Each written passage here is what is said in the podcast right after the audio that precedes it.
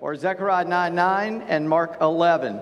Um, we're going to look at uh, some things from uh, this coming week. Uh, just want to go ahead and let you know at the end of the service, we're going to take uh, communion. I hope you have already gotten that. Uh, there is a gluten free option for those who need that back there. But um, if you're not a believer in Christ, you shouldn't take communion, okay? That's our only stipulation. We don't care what other denominational label you wear. If you're a believer in Christ, you absolutely can partake with us. And uh, you may be here right now saying, I'm not a believer in Christ, but maybe today God's going to do something in your heart and life. And during this service, you may want to give your life to God. And if that happens, we hope you do, and we hope you take communion with us, okay? So I just want to go ahead and, and warn you about that. We're going to be looking, this is Palm Sunday, right? The triumphal entry. You may not know what that is, or you may have heard it a thousand times. Um, as a pastor, uh, you know, we kind of feel pressured that we have to preach on that on that day. We ought to preach on some you know, we ought to preach a Christmas story different times. We ought to preach the Easter story different times. Uh, but I could spend the whole year preaching on the last week of Jesus' life. I don't know if you realize or not, but I think it's uh, about two thirds of the Gospels it's just about one week in Jesus' life, and it's the last week. Uh, before his death and resurrection, and, uh, and, and that one week that is, is, the most in there. So every year, you know, you kind of like pick and choose. I'm going to look at the first three days, and of course, we can't talk about everything. I wish we could. Uh, but we're going to see three good lessons from that, three good principles out of that that we can apply in our own life. Uh, if you will follow along with me, I want to read Zechariah 9 9 uh, to start off. This is the prophecy of him uh, for triumphal uh, entry or Palm Sunday. And it says this in Zechariah 9 9 Rejoice greatly, O daughter of Zion. Shout aloud, O daughter of Jerusalem. Behold, your king is coming to you, righteous and having salvation. Is he humble and mounted on a donkey, on a colt, the foal of a donkey. Zechariah points out how Jesus would enter into Jerusalem uh, right there in, in that text. Uh, this is the week before Jesus' uh, crucifixion, death on the cross. And, uh, and when we, we speak of that so many times, we talk about it as if he weren't coming back from the dead. You know, the, the, the thing that sets Christianity apart from every other religion Number one, every other religion is man's attempt to get to God. Christianity is God's attempt to bring us to himself. It's a total different thing. Secondly, the founder of every other religion is still dead as a wedge in their tomb. But Jesus is not. He rose on the third day and is seated in heaven with the Father, even now as we meet this morning. And so I want us to remember that. I want us to hold on to that. And as we, we're going to look at these first few days, I want you, let's pause a moment. I just want to pray again and ask God to be with us. Would you pray with me if you're a believer? Ask God to give us protection. Ask God to uh, open our minds uh, as we read. Father, we thank you for your word. We thank you for the prediction in Zechariah. We thank you that, that a promise is made and then you kept your promise. You did that over and over and over in the word. And so, God, I, I just want to thank you for that. I want to thank you uh, that, that you let us know you through your word, through the living word, Jesus, through the written word, the scriptures that we have. And God, we pray this day you would open our eyes, our mind to behold wonderful things in your word. And that, Lord, you would speak to our heart. We ask you to bind our enemy, to keep him away from us. Lord, give us freedom so that we can hear from you, that we can think clearly. And we pray it all in Jesus' name. Amen. I, I mentioned about about dying.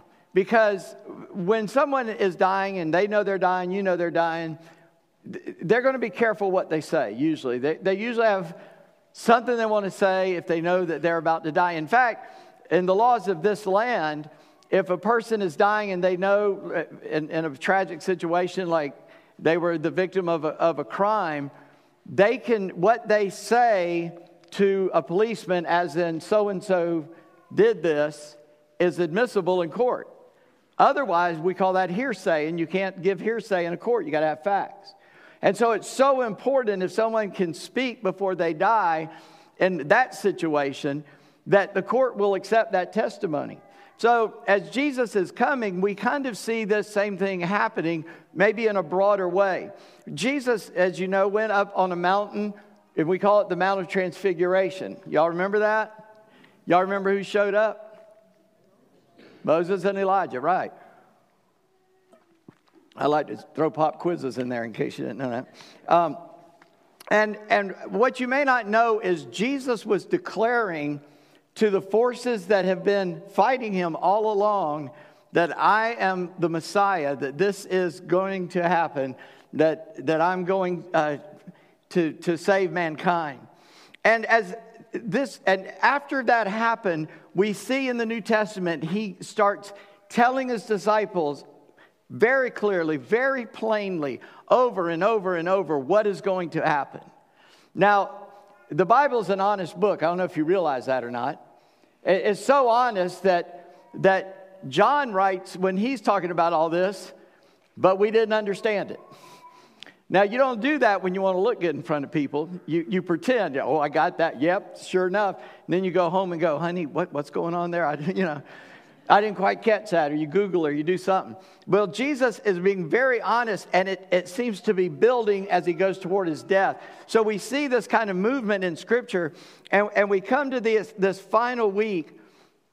Trust me, there was never an accident or misstep in Jesus' life, but in this week, every detail we can read in the Bible is very important. And, and I'm going to just look at Mark 11. I may mention some other things that we find in other places. But there's something I want you to take home with you today, and that is that Holy Week defines the life that we should live. It defines the life we should live because Jesus does some stuff in, in, during this week that we ought to take note of. You say, Well, I'm not Jesus, I can't do it. No, you can do greater th- things than he did, is what he said. Now, you can't die for other people's sin. I get that. Only Jesus could do that for us, right? But he promised us the Holy Spirit who would work through us. And so the principle of what he did is very real for us, and it's very real in our life. And so, uh, if you'll indulge me, I've already read the, the, the prediction of this, but in Mark 11, if you will uh, look down uh, uh where, um, sorry, to where Jesus actually gets on uh, the donkey, and that is, yeah, verse 7. They brought the colt to Jesus and threw their cloaks on it, and he sat on it. And many spread their cloaks on the road, and others spread leafy branches that they cut from the fields. And those who went before and those who followed were shouting, Hosanna, blessed is he who comes in the name of the Lord. Blessed is the coming kingdom of our father David. Hosanna in the highest. Now, the only thing the Jewish people knew was that the Messiah was going to be in the family of David. This is a greeting found in Psalm, and any pilgrim coming to Jerusalem, if a Jewish person saw them, they would say, Hosanna, blessed is he that comes in the name of the Lord. It was a blessing that as you got there coming in for Passover, that you would be blessed, that you would realize that you're coming uh, to Yahweh's town, Yahweh's country, and it's a thing that Yahweh did for the Jewish people. And, and so this is what happens to Jesus. He fulfills this prophecy of Zechariah as a kid, I couldn't understand why he picked a donkey instead of a horse. But I, have learned that, that, you know, a king usually is riding a horse in victory and battle and all that. But when he came back, he would trade the horse for a donkey to show it's an animal of peace. Nobody rides a donkey into war except Don Quixote, right? and that war was a windmill, so, you know, and that's pretty loose. I'm sure some literature person is going to fuss at me later. Well, that's not the whole story. I know, I don't get it. But anyway, a donkey was a sign of peace. It's been at peace. And Zechariah predicted not only that he'd ride a donkey, but his, the donkey's mom would be with him. And only one of the Gospels even points that out. But it's there. And Jesus is riding this donkey who's never been ridden by anyone else. Now, just, just think about that for a second. Number one, it's not broken, it's not rideable, and yet he rode it. But number two, no other man has used it but the king's going to use it. It's been preserved for his use by God, but that's where we are. Never thought about that, but I caught that. Somebody just said, went, wow, that's really, that's really good for us to, to catch that. And Jesus, by riding in on that donkey, he's fulfilling all this prophecy that was said about him. And he is making a statement I am the king of the Jews. We, when we see this, we just see it from a physical world perspective. But we, we have to go back, and we'll get into this a little bit more later, into the unseen world. Jesus is declaring who he is, not to men as much as to his enemies, the spiritual, those who've been in rebellion against him since Satan wanted to become like God. And as he rides in, he's making the statement I am the king of kings, not just king of the Jews. I'm the king of all mankind. The victor always rode a donkey, but did you think about this? He hasn't actually won the victory yet, has he? He hasn't fought the battle yet. He has been fighting the battle, but he hasn't gone to the cross, been buried, and rose again yet. So he's declaring victory before the fight. Now, we call that trash talk, right? We call that boasting, unless you can do it. And Jesus could certainly do it. And so the victor always rode a donkey. He is declaring himself the victor. He's the first one to have ridden it. It was an honor for the king. Now, I, I want to say this gently, but what were the people yelling? They're yelling Hosanna, which means save us, save us, or God save us. Blessed is he comes in the name of the Lord. Jesus obviously come in the name of Yahweh. That is their Lord, right? That donkey would have been foolish to think all that was for him.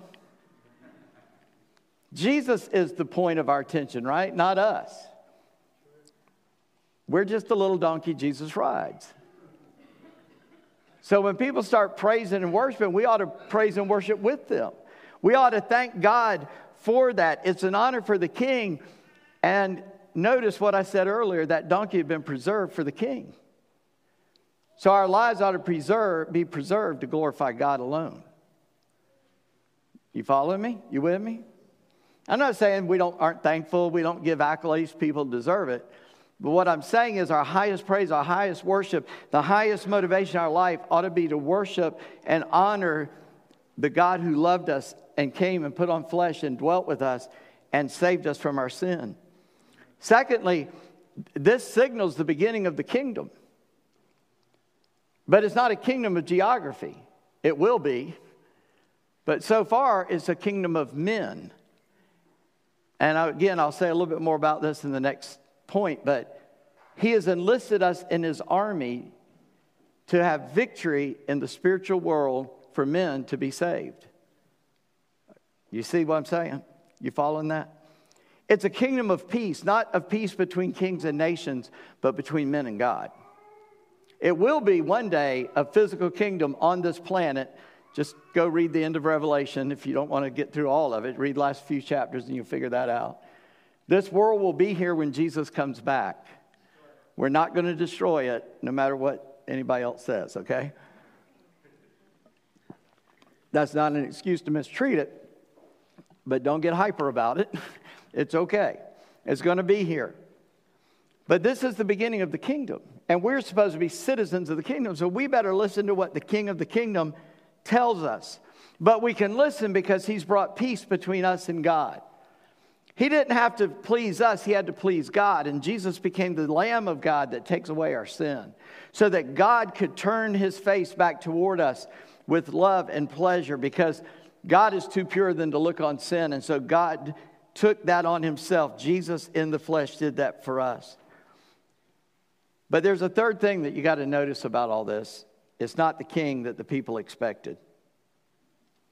They were looking for someone to get rid of Rome. Don't we do the same thing today? We want a leader that makes our life peaceable. We want a leader that's going to keep our enemies at bay, and uh, that's not wrong. But they were looking for their own kingdom in their own land. But Jesus came to establish a kingdom that was worldwide. It's not limited to one ethnic group, to one nation, to one people group. It is for all people. And that's where uh, the Jewish people had gotten messed up. God created the Jewish people and gave them that land that they would influence the whole world to turn toward God. And of course, they did not do that. But this was the plan from the beginning. The Bible tells us this was the plan before the foundation of the world. And so, if we're going to worship Jesus, He has given us proof that He is that Messiah, the Son of God, God in the flesh, for our benefit so that we can know God. Secondly, on the second day, that, that happened on Sunday. On Monday, we see the power of the Lord Jesus Christ. And if you look um, down again, uh, it says he entered the temple and began to drive out those who sold, and this is uh, verse 12 uh, through 19, but I started in the middle of it. Those who bought in the temple, and he overturned the tables of the money changers, seats of those who sold pigeons. He would not allow anyone to carry anything through the temple. He was teaching them and saying to them, Is it not written, My house shall be called a house of prayer for all nations, but you've made it a den of robbers? And the chief priests and the scribes heard it and were seeking a way to destroy him, for they feared him because the crowd was astonished at his teaching. Something I skipped over, I just want to tell you because it's going to come important. The next point is on the way in that morning, he saw a fig tree and he was hungry and he went over to it, and there was no figs and he cursed it. So just remember that. We'll come back to that in a minute. And he goes on in, and when he gets there, he goes into the temple and he cleanses the temple, is what we call it. He drives out those who are in there making a profit for those who came to worship God. He's saying that is not what this is all about. You see, Jesus is the king, and he's declared that his house ought to be a house of prayer for all the nations. Did you catch that in the text? It says, for all the nations. In other words, everybody is welcome to come in. And that uh, in verse 17. My house should be called a house of prayer for all the nations. He is declaring it's not just for the Jew, it's for all people. Jew and Gentile, not throwing them out. They're, they can be saved too, but they have to come through Jesus to be saved. It is a house of prayer for all the nations. If you'll think back with me to Genesis 11, the Tower of Babel, God dispersed the nations. Men got together of one language. They're building a, uh, for a lack of a better term, just so we can all grab it real quick, an astrology tower. They were up there worshiping the stars. They weren't trying to, they didn't think they could build a tower that would actually reach into heaven. They were building a tower to get on top of, to examine the stars, and to, to go into a, a, spirit, a dark black sinful spirituality. And God confused their languages and scattered the nations and set, you're going to live there, and you're going to live there, and you're going to live there. And he even put spiritual rulers over them. We see it in Daniel. We see Paul talking about our, our fight is not against flesh and blood, but against spiritual powers and those in tall places. And in Deuteronomy 32, 7 through 9, we find that God wants us to pray for all the nations. There, there, it, it's put in there. God had set the boundaries, but God wants to bring them to the subjection of Christ. And so in Psalm 2, it says that Jesus is seated at the right hand of God until all the nations are made his footstool. So God is wanting this world to come to know him, and he's going to be the king of all the nations. But how's he going to do that? Through us. He wants us to be a house of prayer. Now, now I'm going to ask you a trick question. So I'm telling you it's a trick question. You'll know not to, not to answer right away.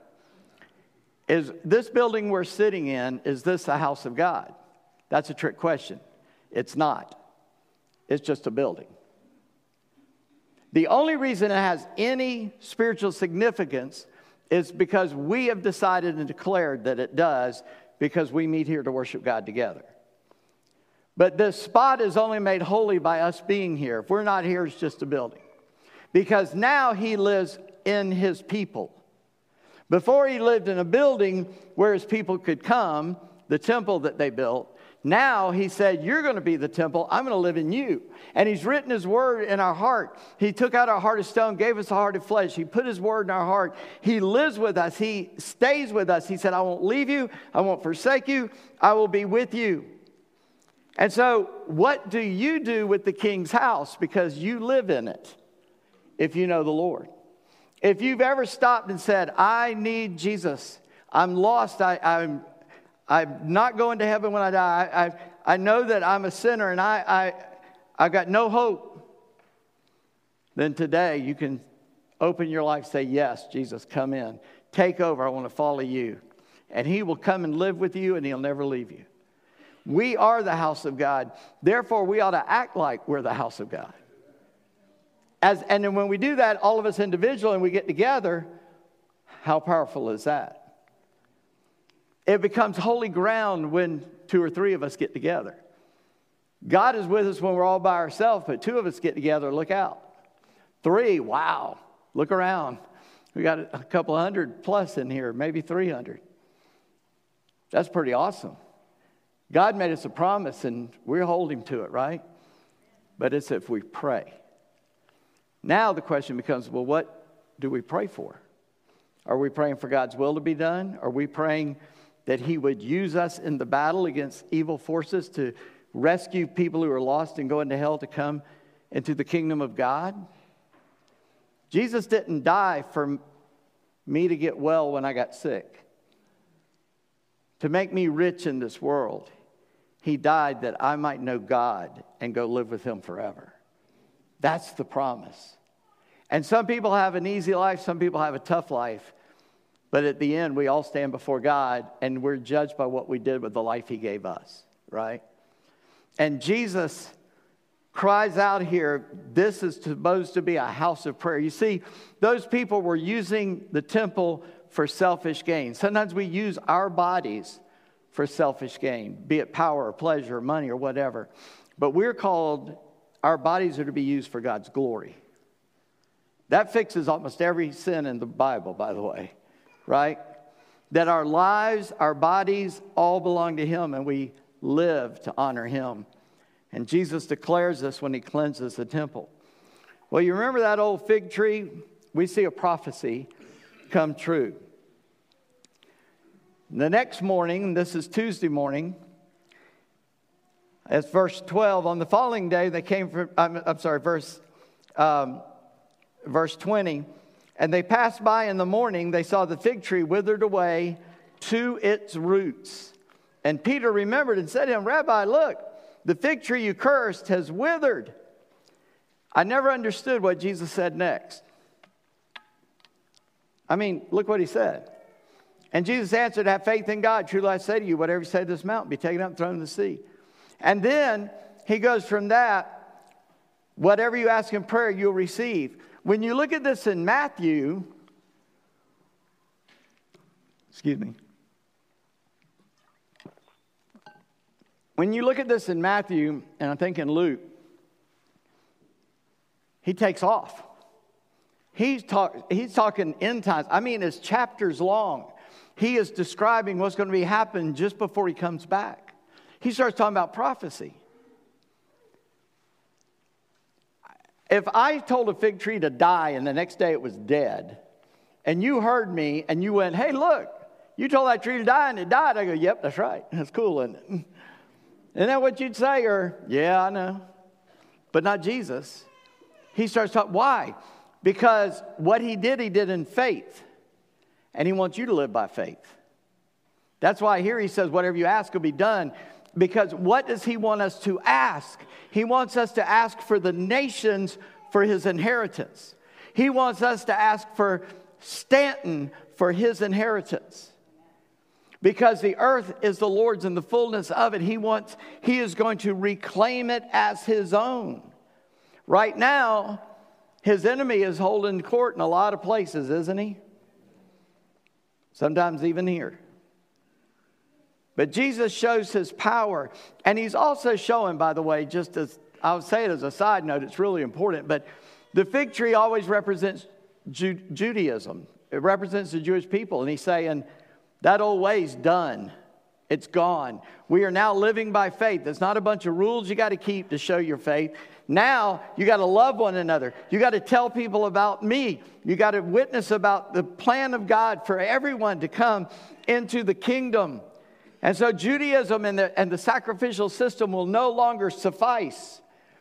It's not good enough. That's what the whole book of Hebrews is about. You want to read it on your own. He said the blood of bulls and goats weren't strong enough to, to cleanse our conscience from our sin. But Jesus died once for all, and He clears our conscience. He takes away our sin by what He did. And Jesus wants us to live by faith. He wants us to believe in Him and walk in faith. By the way, does there anybody in here know exactly what's going to happen to you tomorrow? Yeah. Yeah, none of us, right? We don't really know. If you read your horoscope, uh, let me just tell you, it is a horror. They don't know either.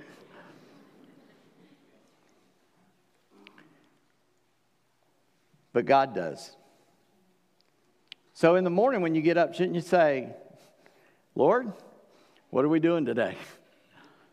I'm here, use me as you will. I want to be in your plan. I want to do what you want to do.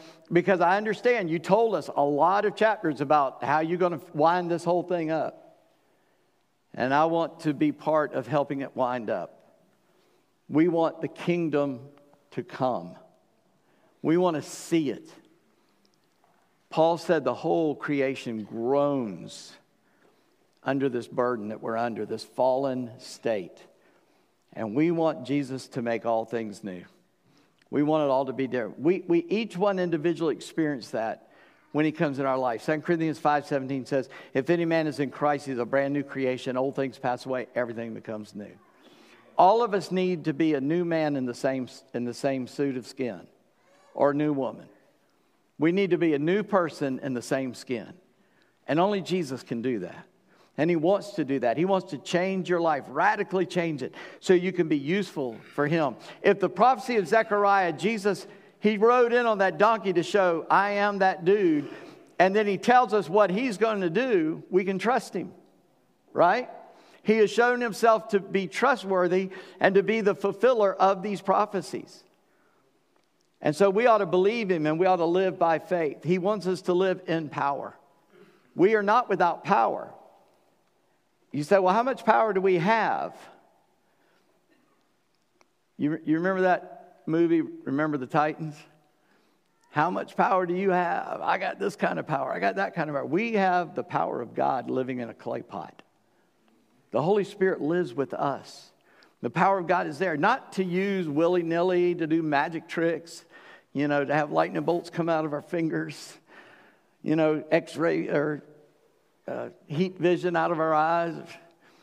No, we've got the power of God to see a life transformed and changed from death to life. That is the ultimate power of God, and He dwells in us that we can tell others about Him. And so He sends us into battle with a promise I'll be with you. And when He came back from the dead, which I'm getting ahead of myself, that's next week.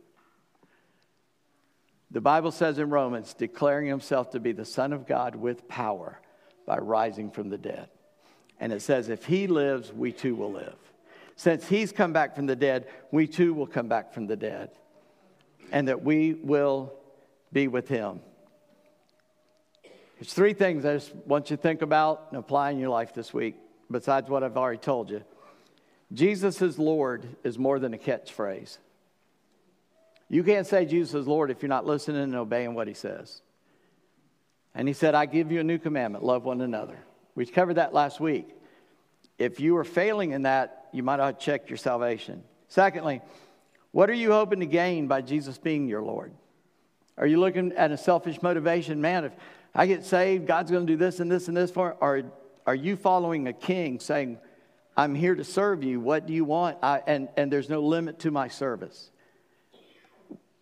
you know, it's like the guy called, told his girlfriend, Man, I'll climb the highest mountain, cross the widest sea. And she said, Well, could you come over? He said, I can't, it's raining. Right? It's kind of like we are as Christians. Well, oh, yeah, Lord, I'll do anything. Well, why don't you go knock on your neighbor's door and give them a pie and tell them that Jesus loves them? Well, can you think of something else, Lord? I don't want to do that. Right? We don't want to witness. We don't want to just be nice to people and tell them about Jesus a little bit. So, what are you hoping to gain by Jesus being Lord? You don't gain, uh, what you gain is eternal life.